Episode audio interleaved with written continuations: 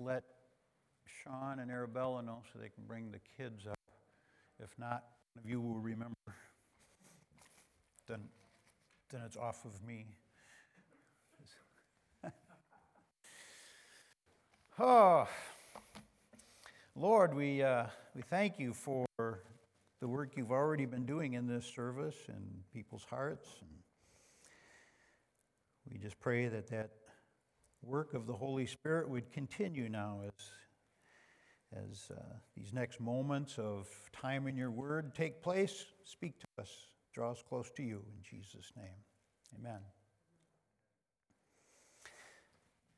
Part number eight in our series through the epistles of St. John. Now, because there, there's some things that John repeats a number of times in this letter, and some of that has already been covered in, in previous messages. So, some of those I'm not going to spend a lot of time on just because I've kind of covered it. However, repetition in the scripture is the way the scripture writers would emphasize something. And so when John seemingly repeats this theme of love throughout his letter, we may think, oh, he's already said that. Well, he's already said that twice. He's already said that three times.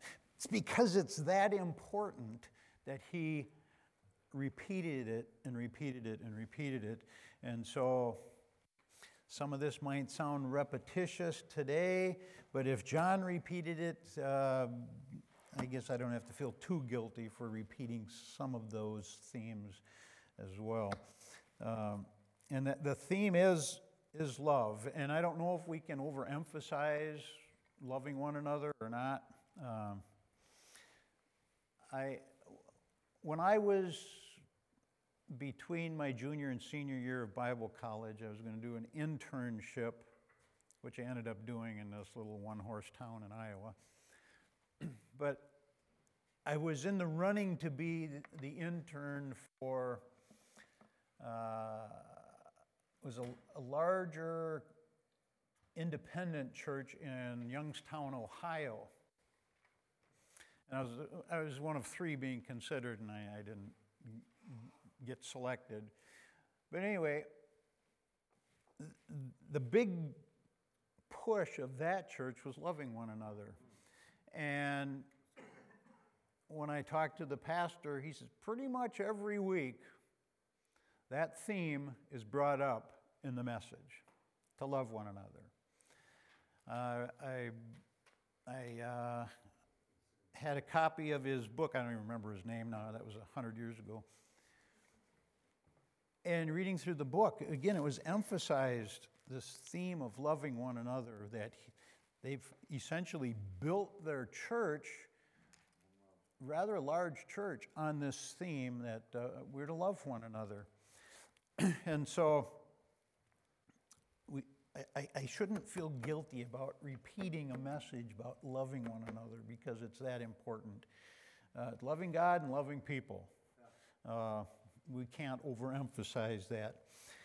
But uh, repetition in the scripture is like, like the writer highlighting something with a, with a highlighter before he sends it out to the churches to be read aloud. And so he highlights this theme uh, of, of love and some other themes in this letter because it's that important. But I'm going to read the first 11 verses of, of uh, 1 John chapter 4. That's where we're at in our, our series. 1 John chapter 4, verses 1 through 11. Beloved, do not believe every spirit, but test the spirits whether they are of God. Because many false prophets have gone out into the world. And by this you know the Spirit of God. Every spirit that confesses Jesus Christ has come in the flesh is of God. And every spirit that does not confess that Jesus Christ has come in the flesh is not of God. And this is the spirit of the Antichrist, which you have heard was coming and is now already in the world. You are of God, little children, and you have overcome them, because he who is in you is greater than he who is in the world. They are of the world, therefore they speak as of the world, and the world hears them. We are of God. He who knows God hears us. He who does not he who is not of God does not hear us. And by this we know the spirit of truth and the spirit of error. Beloved, let us love one another, for love is of God, and everyone who loves is born of God and knows God. He who does not love does not know God, for God is love. In this, the love of God was manifested towards us, that God sent his only begotten Son into the world, that we might live through him.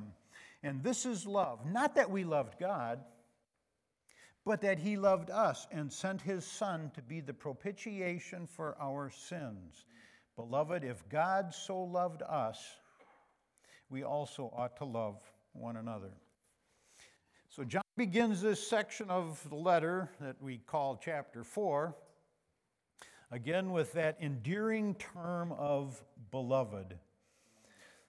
This tender address reminds the reader that the subject matter that he's going to be dealing with is very important. And here he warns his readers not to believe every spirit, but to test them. Test them for what? To see if they are actually of God.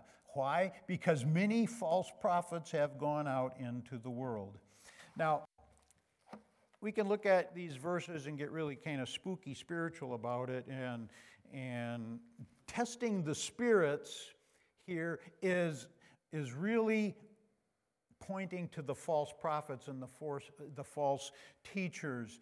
Uh, not really to the demonic spirits, because you get a bunch of people, I'm going to go into the demonic realm and I'm going to test the spirits. That's not what he's talking about. That can get us into trouble. He's talking about testing the spirits of the prophets, the spirits of the false teachers, to see if they're really of God or not. And that's what he's, he's dealing with. He may be uh, pointing to the influence behind the false teachers, but how do you tell the influence behind the false teacher? You, you, you test the false teacher, you test the one that is doing the teaching. He's saying, don't believe everyone just because they're speaking under the influence of the Holy Spirit. Test them. Paul warned the Ephesian church, chapter 4, verse 14, that we should no longer be children tossed to and fro, carried about with every wind of doctrine by the trickery of men in the cunning craftiness of deceitful plotting. Too many are whisked away by the things that sound good because a few scriptures are thrown into the mix. Oh, yeah, man, that sounds really good. He even found a scripture to back that up. You don't go to the scriptures to try to back something up. You go to the scriptures and develop what you believe, taking it out of scripture. You don't go uh, developing an idea and then trying to support your idea by backing it up. See, exegesis is pulling out of the scripture what it says. Eisegesis is when you do a search to try to find something in scripture to support your wacky idea. And we got a lot of that going on. We got a lot of that going on today as we have throughout the history of, of the church. Uh, you know, people will hear something else that sounds good. Well, this I heard this. Oh, that sounds good, so I'm going to follow after that. Oh, that sounds good too, and I'm going to follow after that. Oh, this sounds good too, and I'm going to follow after that. And none of it, maybe none of it, is really of God. Maybe it really isn't what the Scripture is teaching, but because it sounds good, a lot of people are blown to and fro from one teaching to the other. Uh, and we can get into a lot of trouble. You see, what we believe is important, not only because it shapes our behavior, but because it shapes what we believe about God. So we need to be sure that what we're hearing taught is of God, that it is really, is this really what God is saying? Is this really what the scripture is saying? Because if we get a false idea from the scripture, that's going to somehow develop into a false concept we have about God. So we want to make sure that, that we are, are, are, understanding the scripture. We want to make sure we're not developing things that really aren't biblical truths. You see, this is what has over the years caused the church to develop what's called creeds. Okay, this is what we believe the Apostles' Creed. I believe in God, the Father Almighty, creator of heaven and earth. And, and goes on and on and on. And say, and we have these creeds because there apparently were problems in the church. And to to get everybody on board with what the church is going to believe, they developed these creeds, and the people would recite the creeds that would kind of give the borders of their, their, their belief system. You see, when, when, we put, when we put a fence around something, we think, well, it's being a restriction. I'm being restricted by this fence. No, that fence is keeping you from going over the edge and crashing. The fence, the border, is for your safety, not to keep you in uh, and restrict you from going out, but to keep you from hurting yourself. That's what the commandments of God were. The commandments were to keep the people from hurting themselves. And so, when there's all kinds of false teachings going on, the church developed creeds to say, okay, if we hold to these creeds, you're going to keep from hurting yourself and getting off on some wacky idea that's going to end up your distorting your view of who God is. How we view God is important because if we view God as anything other than how He is revealed in Scripture, and most importantly, how He is revealed in the person of Jesus Christ, we are guilty of idolatry because we've now created a God in our own image. And so we, we, we want to be sure that we're not making up our, our, doctrines. We want to make sure that who we're listening to isn't making up doctrines because that's going to distort our view of God and we're going to end up creating a God of our liking. Solid doctrine is essential. Solid doctrine is essential. Paul and Silas, along with Timothy, went into the city of Berea and preached the gospel in the synagogue. And the Bereans there, the, the, the Jewish people in the city of of Berea, they were commended for receiving the word that, that they heard preached through, through Paul, Silas, and Timothy. They, they were commended for that. They received the word, but they were also commended for searching the scriptures daily to find out whether the things they heard, the, the things they heard preached, were actually true. So, you know, what you say sounds good, but. Uh, I'm going to look for it in here. I'm going I'm going to search the scriptures. You know, it sounds good, but I want to make sure it is good. And so they searched the scriptures daily to make sure the things that the apostles were preaching was actually the truth. So they confirmed the message they heard with the scriptures. There's a lot of voices out there calling for our attention. There's a lot of voices out there teaching there are a lot of sharp, uh, a lot of uh, con artists out there using the name of Jesus. Um, and so we, we really need to be careful. I mean, you can turn on the TV and you can hear a lot of shams, you can hear a lot of uh, uh, charlatans. Any, any hour of the day, you can turn on TV and you can find a charlatan talking about Jesus and proclaiming something that's not of God. You need to be careful. We need to really be careful. So we need to test the spirits, test the voices that we're hearing, whether they are of God. This is what John is telling his, his readers here. Don't believe everything you hear and maybe and only half the things you see.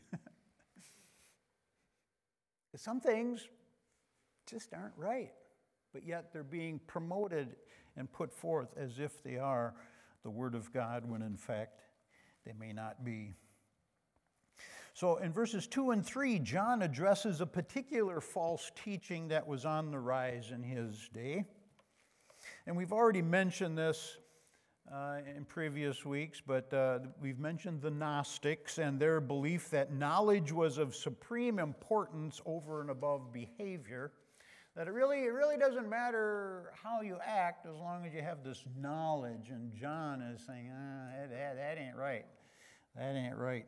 Another group closely related to the Gnostics was the Docetists. Uh, and essentially, they denied the actual humanity of Jesus, only emphasizing his divinity. Okay? They denied that Jesus, the Christ, came in the flesh. And so when he is talking here that by this you know the Spirit of God, every spirit that confesses that Jesus Christ has come in the flesh is of God.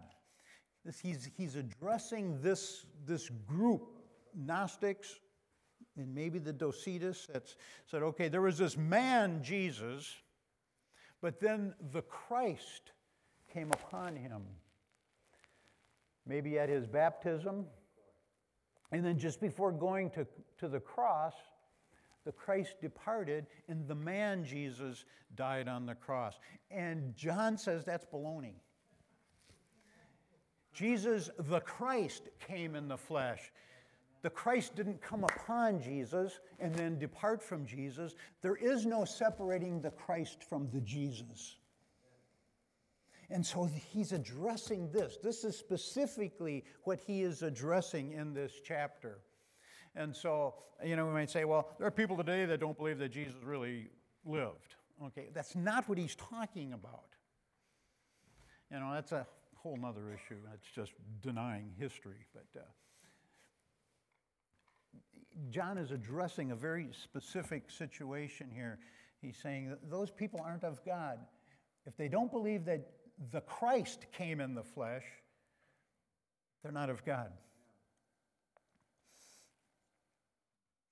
Um, they denied, this group actually denied the humanity of the Christ, emphasizing only the, the divinity uh, of, uh, of Jesus.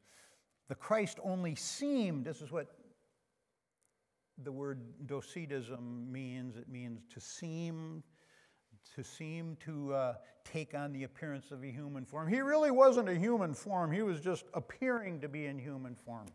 And John says that, that, that person's not of God if that's what they believe. Came upon, uh, the Christ didn't just come upon Jesus. Jesus is the Christ, and he came uh, as the Christ. He didn't uh, inherit the Christ for a short period in his life.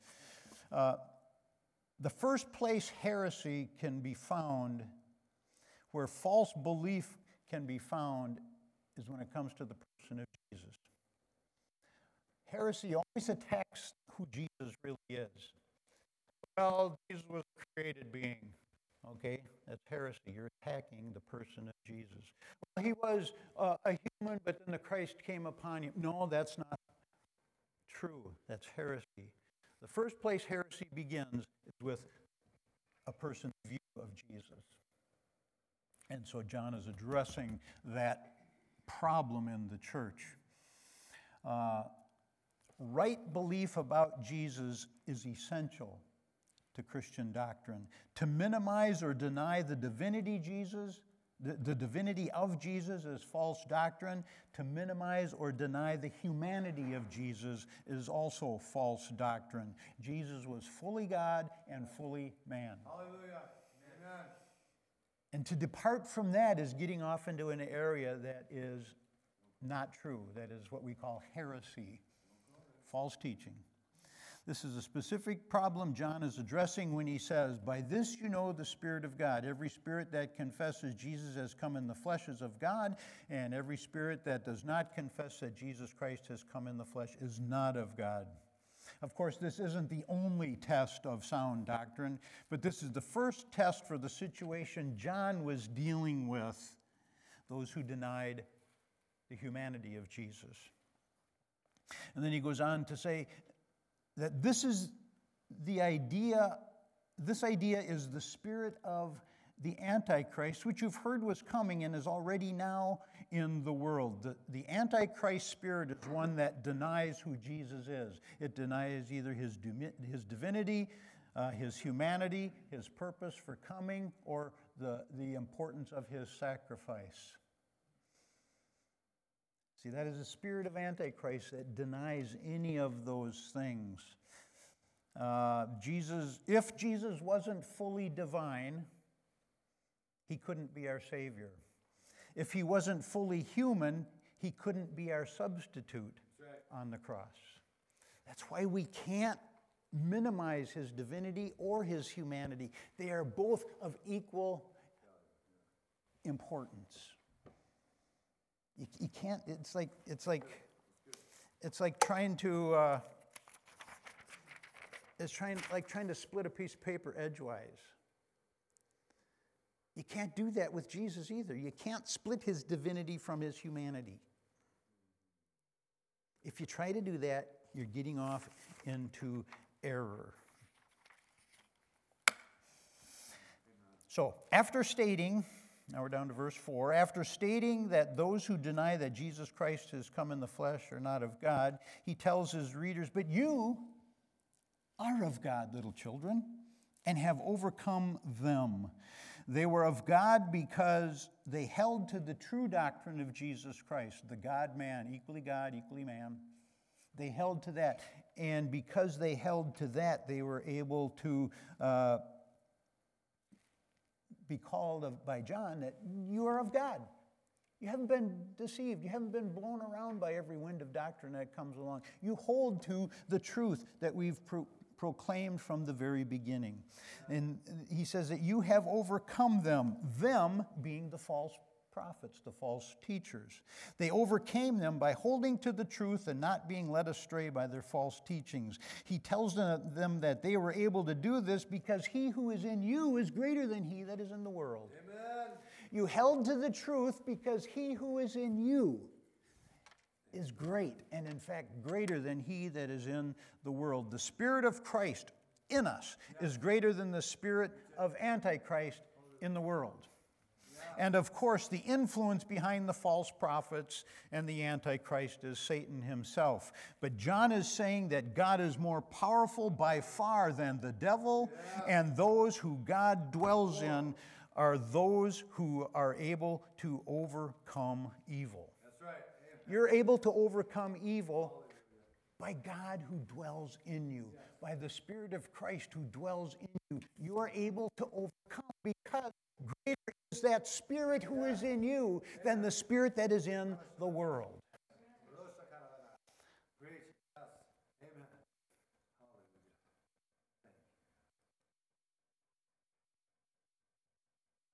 Now, verses 5 and 6 those of the world are contrasted with those who are of God. Those of the world listen to the false prophets.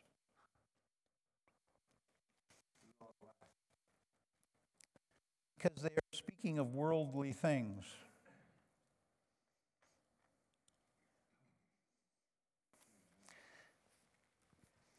You know, I've harped on TBN a lot of times. There's a lot of whack jobs on that station, I tell you. I tell you. Be careful. Be careful who you listen to when you turn on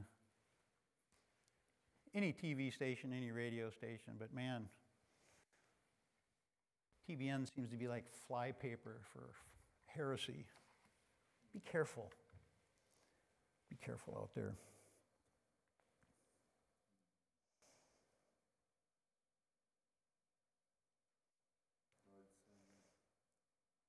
He goes on to say, Those who know God hear us or hear our message and those who don't know him don't hear us.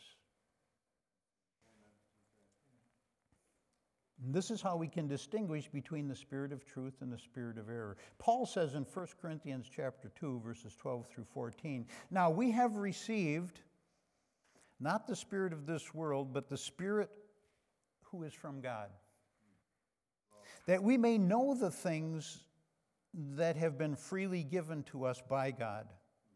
These things we also speak not in words which are man's wisdom, which man's wisdom teaches, but by the Holy by what the Holy Spirit teaches, comparing spiritual things with spiritual. But the natural man does not receive the things of the Spirit of God, for they are foolishness to him, nor can he know them because they are spiritually discerned. People of the world will hear worldly things. Spiritual people in Christ will hear spiritual things of Christ.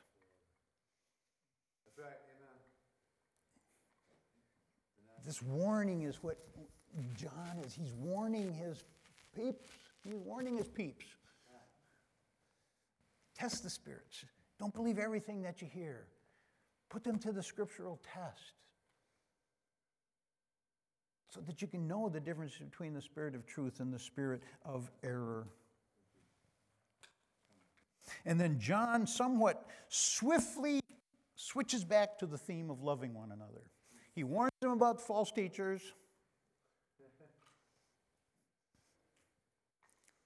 Kind of like, I just warned you about false teachers. We get off that and get back to loving one another after that warning has gone forth. So, somewhat abruptly, he shifts back to the theme of loving one, or, one another, verse 7 through 11, and he exhorts his readers to love one another. And we've seen this a few times already in this letter. Why are we to love one another? Because love is of God. It's the God thing to do. Loving one another is just the thing God's kids do. It's the God thing to do, is to love one another. Again, we see love as the test of our true spirituality. You know, our, our test of our spirituality isn't by how high we jump up and down in church. The test of our spirituality isn't even if we operate in the gifts of the Spirit. The test of our true spirituality is whether we love one another. Glory. Hallelujah. Amen. Yes. This is what John is hitting time after time in this letter. Those who love are showing evidence that they know God. Those who do not love are showing evidence that they do not know God. This is what John is saying. So love one another. Then we come to that great, very short phrase, just three little short words at the end of verse 8 that says, God is love. Why are we to love? Because love is of God, but also because God is love. This means more than God is loving. God is loving is what God does, but God is love is his nature. It is his nature to be love. And then out of his nature is his action of loving. But God is love, which is more than God is loving. It means that God's essential nature is love. He loves, so to speak, not because he finds objects worthy of his love, but because it's in his nature. It is his nature to love. For his love, his love for us depends not on what we are, but on what he is. He loves us because that's the kind of God he is.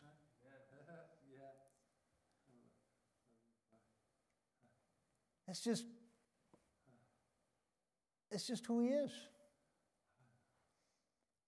You know, there are certain things that a Christian should be because it should be part of our nature. It should be part of our nature to love. It should be part of our nature to be forgiving. It should be car- part of our nature to be gracious. It should be part of our nature to be merciful. It should be part of our nature to be kind because we are in Christ. And if Christ is those things, then we should be those things. Just be as, as it is in his nature to be those things, it should be our nature to be those things.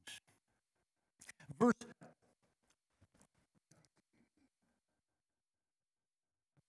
back here, I skipped a couple of points, but to say this there is nothing you can do to make God love you more. And there's nothing you can do to make God love you less. Because God is love. You can't change that in Him. Well, if I do this, this, and this, maybe God will love me more. No, He's already 100% love. Well, if I do this, this, and this, God isn't going to love me as much. No, God is 100% love. You're, you're, you're not going to change the fact that He is love. You're not that great. You're not that great to change who God is. Nobody is.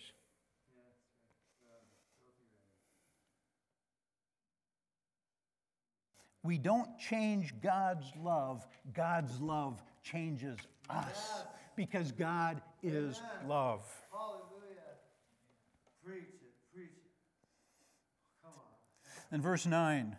Verse 9 echoes John 3:16. Verse 9 says, "In this the love of God was manifested towards us, that God has sent his only begotten son into the world that we might live through him."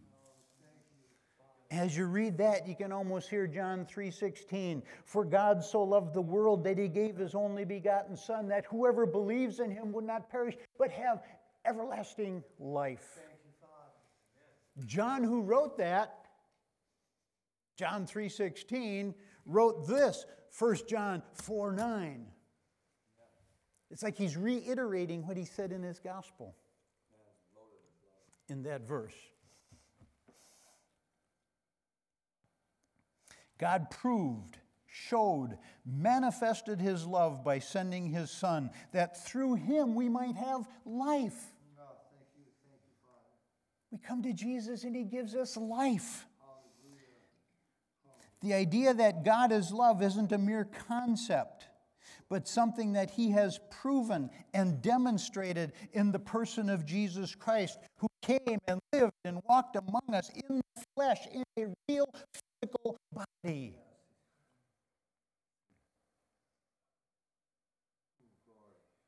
So that we could have life through him.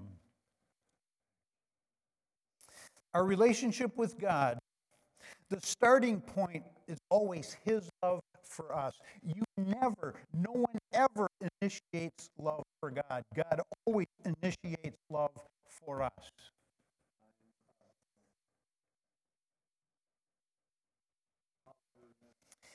He initiated the relationship.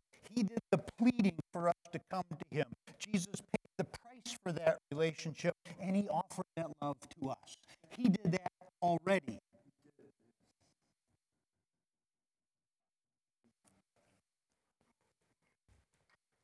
Say, to say, oh, I know God doesn't love me, so if I do this and if I do that, I'm going to initiate this relationship with God. No. Heresy? No. That's not how it works. How it works is God loves us first, and then we respond to his love. We respond to his love. Man never takes the initiative in loving God. God loved us first. Our love for him is merely our response to his love for us. Again, we see in there, there in verse 10 that word that we saw back in the second chapter, that word propitiation. I'm not going to spend a lot of time on it, but just a reminder that word means satisfaction. He is the propitiation for our sins. He is the satisfaction. He is what satisfies God's judgment on sin in our lives. He satisfies that. Sin demanded that the wrath of God be poured out upon it and be punished. And through his atoning sacrifice on the cross, that demand is satisfied. Yes. It's finished. It's a done deal. It's done.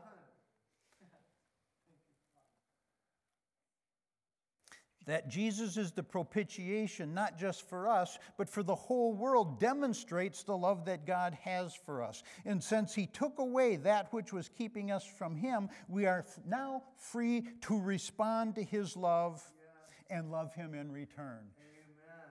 The thing that was keeping us from God has been taken away, has been torn down, and now we are free to respond to God's love because He took the initiative and loved us first. Then, verse 11 Beloved, if God so loved us, if God loved us that much, we also ought to love one another. Part of our response to loving God is our loving of others. In fact, our love for others is reflective of our love for God and a gauge to measure the depth of our, relation, our, our love for God. You want to know how much you love God? Measure it against how much you love other people. Well, I tolerate people. Uh huh. Yeah, that's how much you love God. Man, I just, you know, I love people. You know, I'll go out of my way and I'll do what I can to love people. That's how much you love God. You know, I'm only in it for me. I don't care about everybody else. That's how much you love God. How we love others measures how we love God.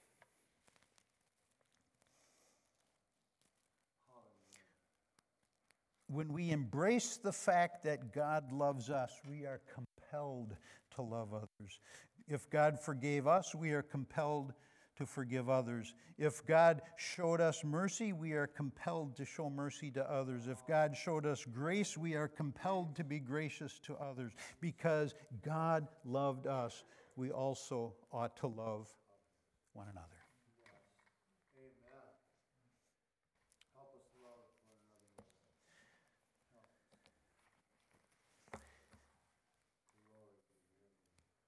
We are in the uh, season on the church calendar called the Lenten season. As we begin focusing on Jesus' death on the cross. And that's what our communion service does. We focus on what Jesus did for us on the cross, as God demonstrated his love for us by sending Jesus and Jesus' love for us by dying for us. And so that's what we, we, we call to mind during this Lenten season where we focus on this, this journey from what began Wednesday on what's called Ash Wednesday on through Good Friday, the day that Jesus was crucified. We focus on this Lenten season on what Jesus did for us. That there is no greater love than to lay down one's life for his friends. But I said Jesus took it even farther because while we were yet sinners, Christ died for us. We weren't even his friends and he died for us. So he took the max and took it even a step further. Glory. Thank you, Lord.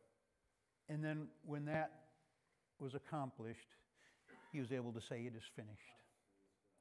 It is finished. What he came to do when he, he died on the cross he was able to declare, It is finished. Mission accomplished. And this is what we contemplate. So, if Sally, if you want to come on up, and if somebody could bring Sean and Arabella up and the kids. So, as, we, as we've emphasized how God demonstrated his love for us,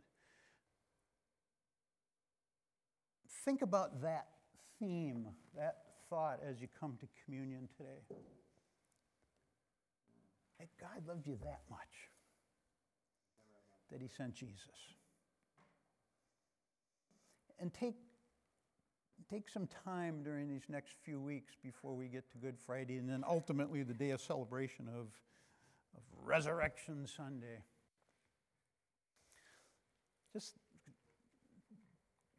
take a, take a few moments now and then throughout these next weeks, maybe even on a daily basis, to think about what Jesus actually did and accomplished for you and for us.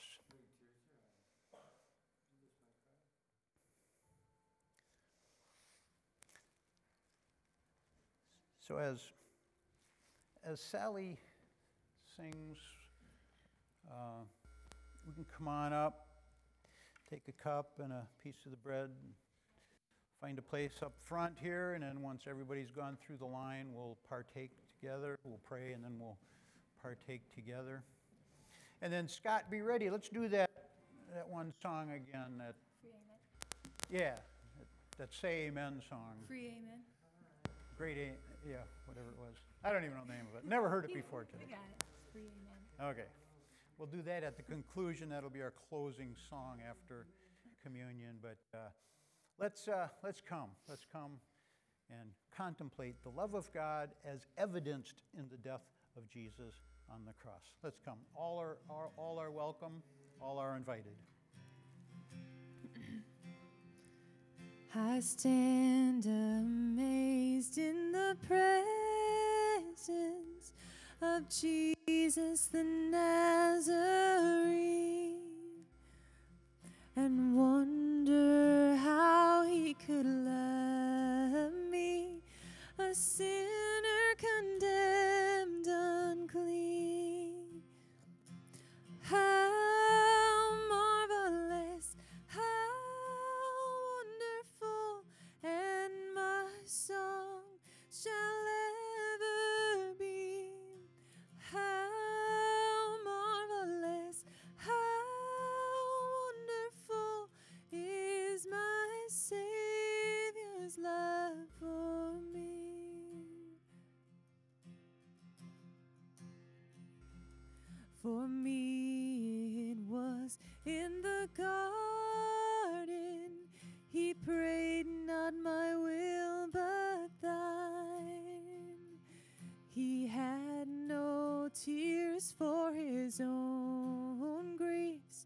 sweat drops of blood for my.